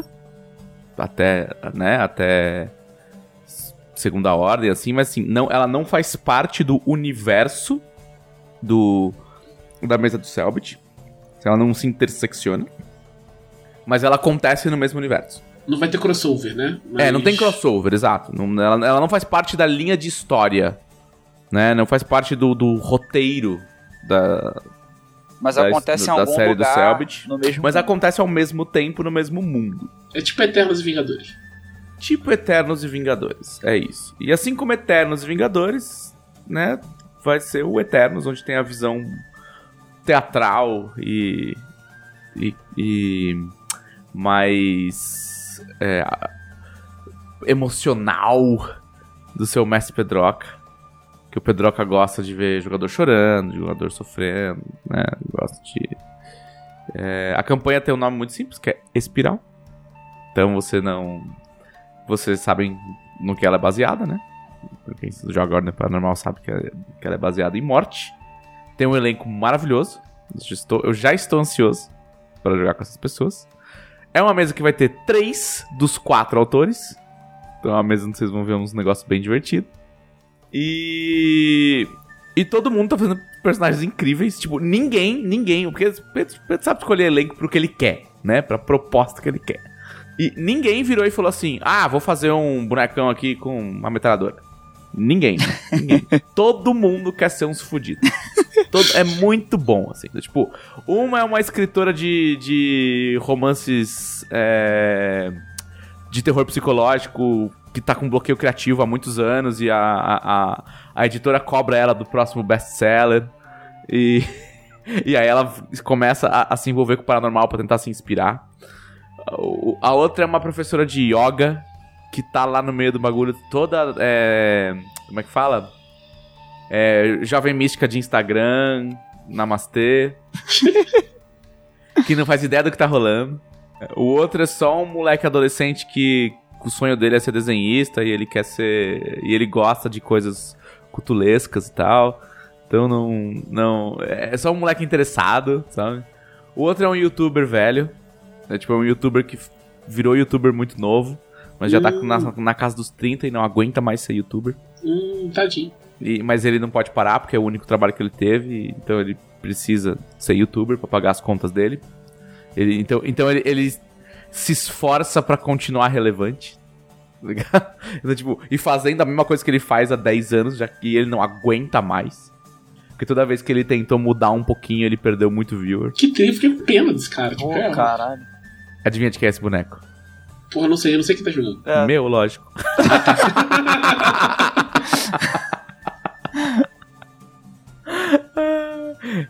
e aí eu vou contar. É, é. E a gente. E o pessoal tá com, na escola Pedroca de nomes, né? Então meu, o meu boneco chama Lucas Borges, mas o nome de. O nome de. De youtuber dele é Bizu. Ele tem o canal do Bizu. Que é um canal só sobre é, histórias esquisitas. Que ele vai atrás de histórias ah, estranhas. Por isso que vai linkar, né? É, e ele vai atrás de histórias estranhas, e ele. Tipo, ele acredita nos creepypasta. É, ele, ele vai atrás de coisas. Assim, eu, eu, eu, eu, eu descrevi ele nas reuniões internas, tipo assim. Sabe o jornalismo da Record? Imagina o jornalismo da, da Record no, no, no YouTube, assim. ET Bilu, Grávida de Taubaté, essas piras, assim, entendeu? Só que ele, por sorte ou não, esbarrou em coisas que eram reais. reais. E isso explodiu as visualizações deles.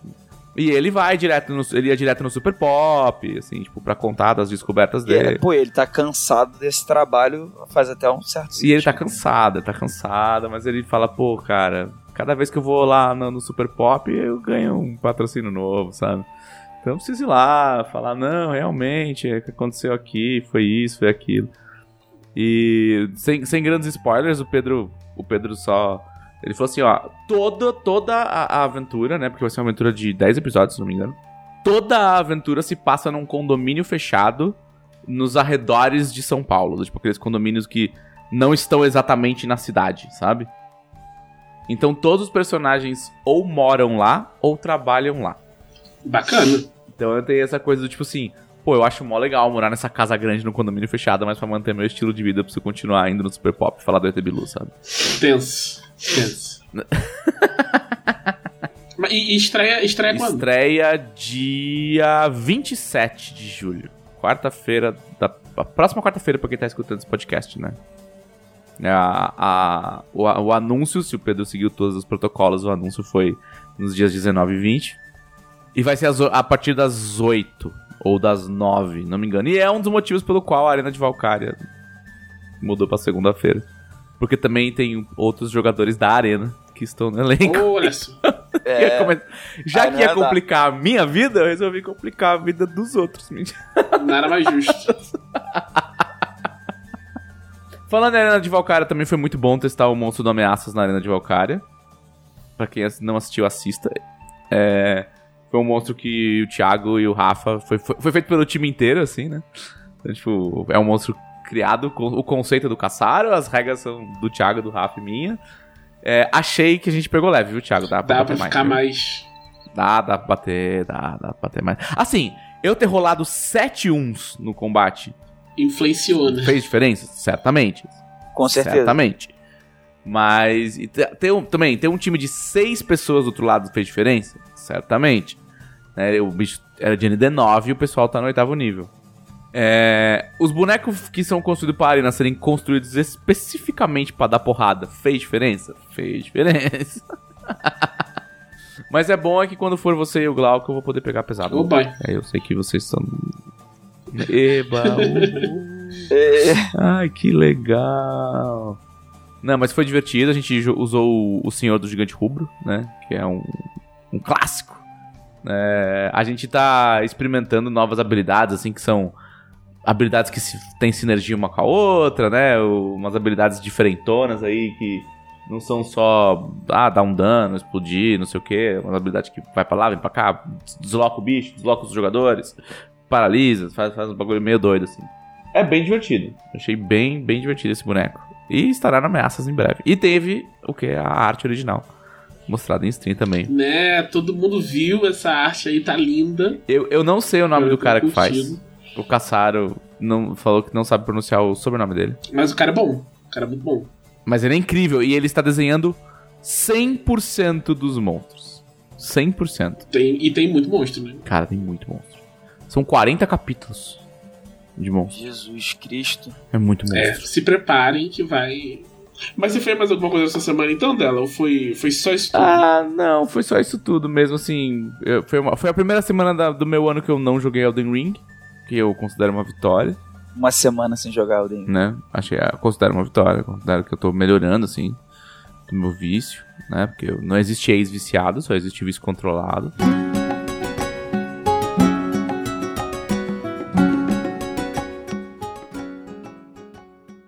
É. Então, ca- cara, essa semana eu tinha. Eu ia falar hoje, eu tinha pensado em falar de um, um negócio que eu fiz faz um tempão, que, tipo, foi tendo vários podcasts que eu não comentei, que eu fui num musical, foi mais legal. Mas aconteceu uma coisa é, menos, tipo, interessante no geral, mas acho que mais engraçada ontem. Que depois de, tipo, um ano de insistência, eu convenci a Clarice a gente comprar uma Alexa. Olha aí. Ah, olha A lá. Alexa chegou ontem. E aí a gente foi lá e eu instalei e tal. Tipo, é inicialmente só a Alexa e uma lâmpada, uma, lâmpada smart pro, pro quarto, que a coisa prática que eu queria fazer era poder ler sem ter que ficar, tipo, levantando pra te ligar e apagar a luz. Ah, porra, isso é perfeito. Esse é, é para isso, é basicamente essa é a verdadeira utilidade da Alexa. E é, ainda faz outras coisas, a gente fez umas, umas perguntas e tal. Aqui, a melhor, pra mim, a coisa mais engraçada de todas que dá. De só ficar perguntando coisa do Alexa, que você pergunta, Alexa, quem é Clarice França? Ela começa a ler o arquivo do, o artigo do Wikipedia da Clarice. Ai, que incrível. Eu, eu dobrei de rir da hora. E funcionou durante o dia. A, a lâmpada ela muda, a, muda a cor e tal. E ficou brincando de tentar ver quais cores a Alexa consegue fazer. Tem cores que ela não reconhece como cor. Tipo, vinho não é uma cor pra Alexa. E quando você fala pra deixar a luz marrom, ela deixa verde. Mas ela tenta. Hum. Ah, mas aí eu vou te ensinar o hack. Você abre o seu esquema da luz, o, o, na própria, ou na própria, no app da, da Amazon, ou no app que você ensinou a Amazon a usar, Uhum. e você lê os nomes. Ah, tem os nomes E vai listados? estar todos listados. Ah, Violeta, não sei o que, lá, lá, lá, lá, lá. Eu não sabia disso. E tem uns nomes bizarros, tipo branco aconchegante. Branco aconchegante. Eu, eu reparei que tem vários tons de branco, porque às vezes fala branco, ela põe Tem, de um jeito tem. diferente. É, é que, é que a, a, a luz inteligente, ela, ela varia, ela tem variação de lumen, né? Que é quando você vai comprar uma, uma lâmpada normal pra você pôr na tua, na tua casa, você vê que ela tem dois indicativos. Ela tem a potência, né, em watts, que é a quantidade, a, a- a potência de iluminação dela, e a quantidade de lumens, a medição de lumens, que é o quão branco ou quão amarela ela é. Hum. E a, a, a LED inteligente, ela consegue variar do branco puro pro mais amarelado possível. Que, se eu não me engano, são 2 mil lumens, um negócio assim. Hum. E aí, pra você não ter que falar, "Ô, olha, eu coloquei a lâmpada em 1800 lumens. É, Eles fizeram uma escala, tipo, branco, branco aconchegante, branco não sei o que lá. Aí tem, tipo, branco diurno, branco não sei o que, modo leitura, sabe? Tipo, tem todo um rolê ali no app. Eu vou, eu vou abrir aqui pra você. Pô, Vamos ver se é ao maneiro. vivo mesmo. Bem maneiro. E aí, tipo, tava tudo de boa, tipo, foi divertido testar a Alex na hora que a gente precisou de fato, a gente foi deitar. A, a lâmpada desconectou da, da conexão Wi-Fi. Acontece muito. E aí não funcionava de jeito nenhum, só ficava piscando, não conseguia ligar. Ah, ela entrou em modo parear ainda, Isso, que fica é. ali estroboscópico. E foi uma, tipo, não... E aí eu fui resetar a, a, a conexão pra, pra ajudar, e a conexão só não voltou. Então eu não podia ligar a lâmpada, porque ela estava só no modo parear, piscando, e não ia parear sem a internet. E aí a gente só ligou uma, uma luminária. Aí você acendeu uma vela em, em- em protesto. É o tipo de coisa quando a praticidade dá a volta e ficou mais complicado do que fazer o que você devia ter feito no começo. Pois é, assim, de qualquer forma, eu acho que vai funcionar nos outros dias. Foi só um azar. Não, Sim. claro. E eu achei muito prático. muito É muito legal o Spotify também. Você pode chegar, Alexa, toque Millen Collin. Ela vai e começa a tocar. Cara, eu uso muito pra montar a lista de compras. Porque o app de lista de compras dela funciona muito bem quando você vai no mercado. Hum. Quando você fala, puta, acabou o sabonete, fala, Alexa, bota sabonete na lista, na lista de compras. Ela fala, beleza. Nossa, isso é muito útil mesmo. É, direto, direto. Inclusive, ela acabou de fazer isso porque eu esqueci que eu tinha. Eu, fa- eu- eu só falei. Então, agora, agora, por exemplo, ela me deu a minha lista de compras- compras que tem aqui: sabonete, amassador de alho, velas, fio dental e leite. Tá Pô, aqui. isso, isso é bem prático. Vou passar a usar pra ele, não de pensar em usar pra ele. É, e aí você vai no mercado, você só abre o seu app do celular e tá lá, entendeu? É, a minha, inclusive, é compartilhada com, com a Thaís e tal.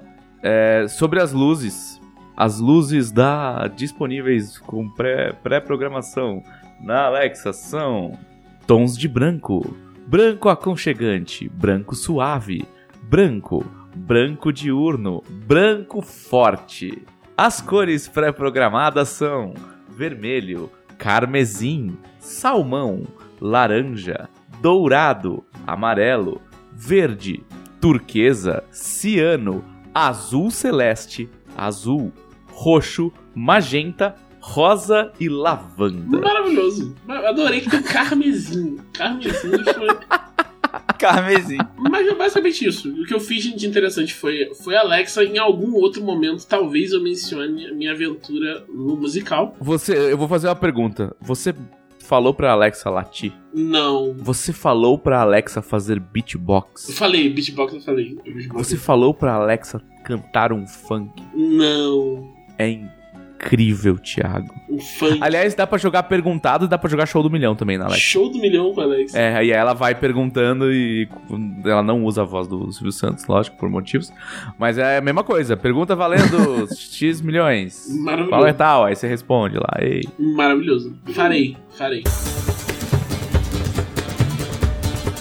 Mas então, agora vamos responder as perguntas dos nossos conselheiros. Então, Glauclessa, quem são os conselheiros? Os conselheiros são exatas 544 pessoas é, magnânimas e maravilhosas que apoiam a revista Dragão Brasil lá em dragãobrasil.com.br com 20 reaisinhos e além delas receberem a revista e tudo mais, como vários outros apoiadores recebem, elas têm acesso a esse grupo exclusivo, onde elas podem sugerir pauta, conversar entre si, conversar com a gente, é, sugerir coisas pra gente e mandar perguntas para o podcast aqui pra gente responder. Perguntas como a do Rômulo Bartalini, que está dizendo bom dia, boa tarde ou boa noite, usurpadores. Um abraço a vocês e ao digníssimo JM Televisão Usurpado. Hoje, minha pergunta é sobre criar um personagem. Escolher raça, classe e combos antes e depois. Não, peraí. Escolher raça, classe e combo antes e depois criar uma história que encaixe. Ou criar a história do personagem com suas motivações e depois achar os números que se adequem a isso. Primeiramente, um abraço ao Romulo Bartalini, que foi um dos vários conselheiros que é, foi nos prestigiar na, no nosso stand na Bienal do Livro de São Paulo. Né? Todos vocês fizeram o nosso dia muito melhor. E sobre a pergunta dele, eu gosto de criar o conceito antes e ir enfiando as regras para o meu conceito dar certo. Tipo, eu gosto de fazer. Eu quero fazer um boneco atirador de faca. E aí eu vou empilhando os poderzinhos até o meu boneco atirador de faca ser viável. Eu, eu já fiz das duas, das duas formas, mas a forma que eu mais costumo fazer é a segunda. Eu primeiro penso a motivação, o que, que ele faz. Com o Laos no legado foi assim, inclusive. Eu. Foi um pouco uma mistura, na verdade. Eu queria fazer um Rine que, que fosse bom de briga. Aí eu fui vendo as opções. Aí eu vi que tinha como, se eu fosse devoto de oceano e arremessasse a Zagaia, tinha como tirar proveito de umas coisas né? Mas de começo eu queria fazer um Rine que era bom de briga, isso eu, já tinha certeza, né? Então eu fui adequando melhor depois. Eu costumo fazer isso primeiro porque eu até consigo visualizar melhor o que eu, o que eu tenho para escolher depois. Eu, eu, sei o que eu preciso ler e às vezes o que eu posso pular. Tipo assim, ah, isso aqui não vai, não encaixa. Ah, eu já pulo pro outro poder que eu, que eu vou ler, sabe? É, eu acho que, para mim, eu faço dos dois jeitos, assim. E acho que eu costumo mais pegar alguma coisa mecânica primeiro, e, tipo, eu quero usar isso aqui.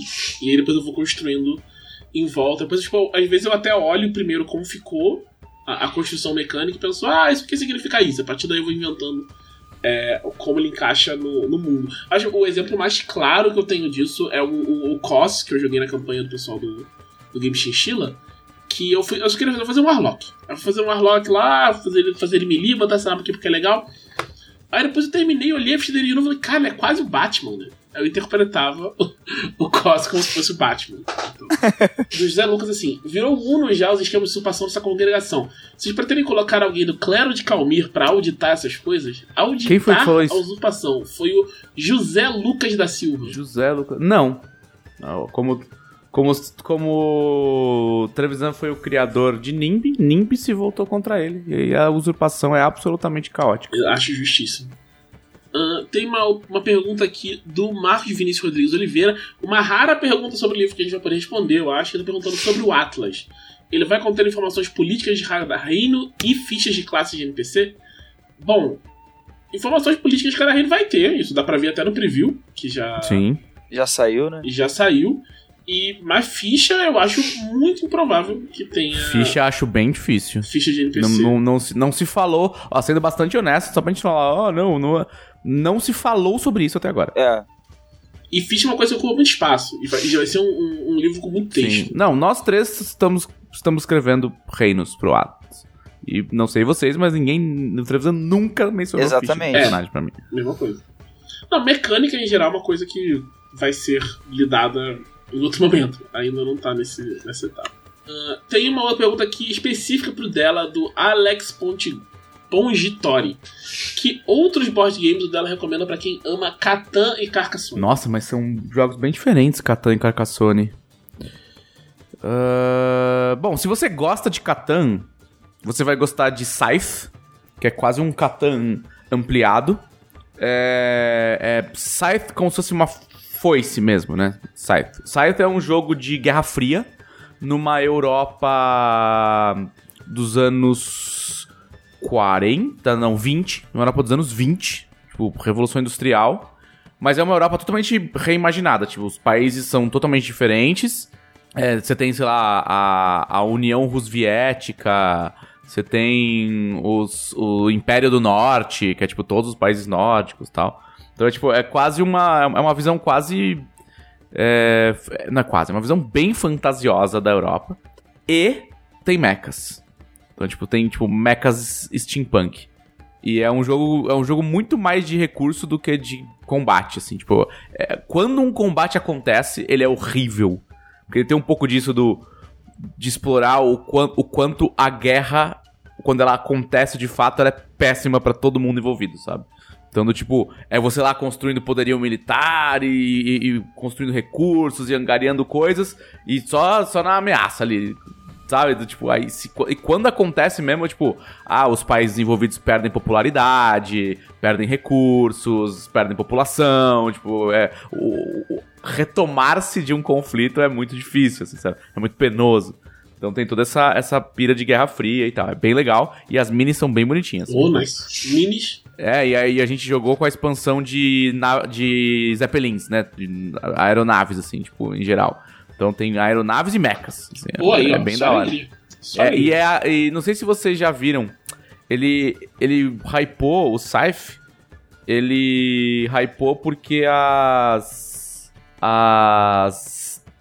A, a arte dele, a arte original dele, é, é daquela. Todo mundo já deve ter visto em algum momento, são aquelas artes que são quadros renascentistas usando mechas no fundo. Se você colocar no Google Mecha Renaissance, você vai ver um monte de artes de Scythe. É, é, e assim, todas as cartas são lindas de morrer, assim, sabe? É, tipo, são umas artes bucólicas, assim, só que com uns mecha andando no fundo, é muito doido. O jogo, o jogo mesmo se chama. Como se escreve site? É. S-Y-T-H-E, né? Que é como se escreve foice. E ele tem em português. Aí, ó. Só melhora. Tem em português pela. Acho que pela Galápagos mesmo. É, pela Galápagos. É, outro muito bom desse parecido com o Scythe, que é tipo. Só que é um pouco mais de batalha, é Kemet. Kemet Sangue e Areia. Que é basicamente um Age of Empires. É, eu vi, eu vi esse na, eu vi esse na loja que eu fui. É, Esse Kemet é muito legal. E é de mitologia egípcia. Pra quem tá cansado um pouco de mitologia grega, ele é de mitologia egípcia. Mas é aquele negócio: você serve os deuses, invoca monstros e tem que dominar os, os templos. Tipo, é bem de Maneiro. dominação de território e combate, assim, combate de, de tropas, né? E se você gosta de. é, qual foi o outro que ele falou mesmo? É Carcassonne? Que é mais um jogo de estratégia, né? Carcassonne é mais. Ele é mais euro, né? Ele é um, é um jogo de você ir pondo pecinha, tipo, é quase um dominó advanced, assim. E o. Eu recomendo Santorini. Santorini, não sei se vocês já jogaram Santorini. Não, nunca joguei. Não. Santorini se chama Santorini por causa do local Santorini, né? A- aquele local na, na Grécia, aquela costa grega que tem todas aquelas casinhas com que o teto é uma abóbada azul. Aham, sei. Manja, as casinhas são todas branquinhas e o teto é uma Tem até abóbada azul. o, o mapa do Overwatch, que é tipo. isso, É, tá? exato. Tem o mapa do Overwatch que é lá. É, e Santorini, ele é um xadrez 3D, basicamente. Cada personagem, dá pra jogar até em quatro pessoas, cada jogador controla um bonequinho, cada bonequinho escolhe um deus, e um dos deuses, se não me engano, são 28 deuses, tipo, de deus pra caramba. É, tem um poderzinho diferente, que você pode, tipo, é, modificar um pouquinho o jeito que você joga. E Santorini é, tipo, ganha quem construir é, três espaços. Tipo, quem, quem- na verdade, que o bonequinho que subir no topo do, do prédio de três andares primeiro. Então, isso você só pode fazer duas coisas: você move e constrói um bloco. É só isso, num mapa quadrado. assim. é, é muito legal. E ele é super 3Dzão, né? Então você vai, vai crescendo o mapa na tua frente. É muito legal, velho. Ah, agora que tu falou, esse negócio de colocar os andares. é, Nossa, agora que eu tô ligado nesse jogo. Eu nunca, eu É nunca joguei. bem eu já divertido. Santorini. É maneiro mesmo. Bem divertido. Todos esses jogos você, se você digitar lá no meu canal, no sua vez, você vai ter gameplay pra você ver. Mas não, acho que o site não. O site a gente não, não chegou a publicar. Aí, ó, tem que publicar. A gente tem uma aqui do Vinícius Cipolotti. Jogar RPG no domingo de manhã, aceitável ou aí já é doença? Se for doença, eu não quero ser curado. É isso aí. Ah, acho que é, acho que é boa. Vocês têm algum recado final? É, além de assinar Dragão, já foi dito aí, vocês podem assinar por 7 reais. Considerem fazer o upgrade para conselheiro, caso você já apoie em 7 ou 10 reais. Ou considerem se tornar conselheiros caso vocês não apoiem. Mas vocês podem apoiar por 7 reais, também tem apoio de 10 reais para Dragão.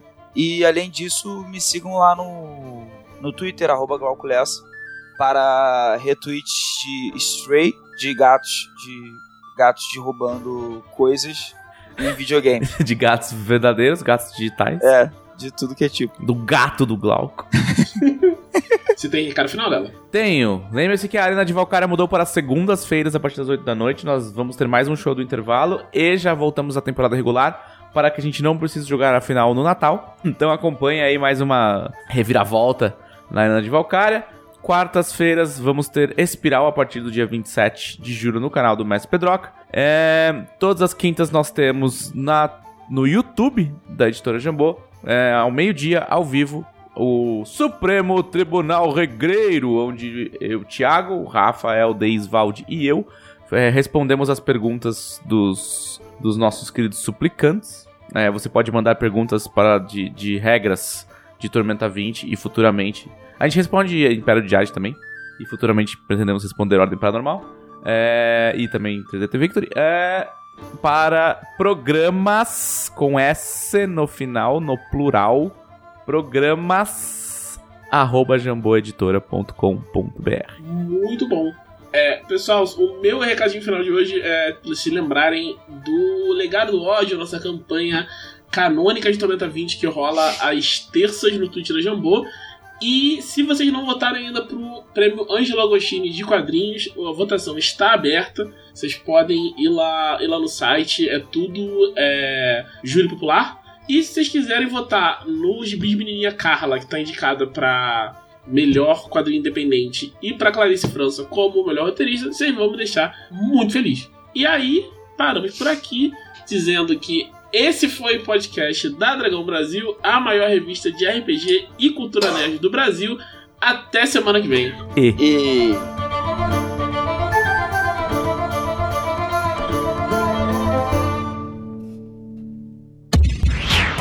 Esse episódio foi editado por Audionias Edições, a sua melhor opção em edições de podcast. Para informações e orçamentos, o e-mail marqueseditor.gmail.com.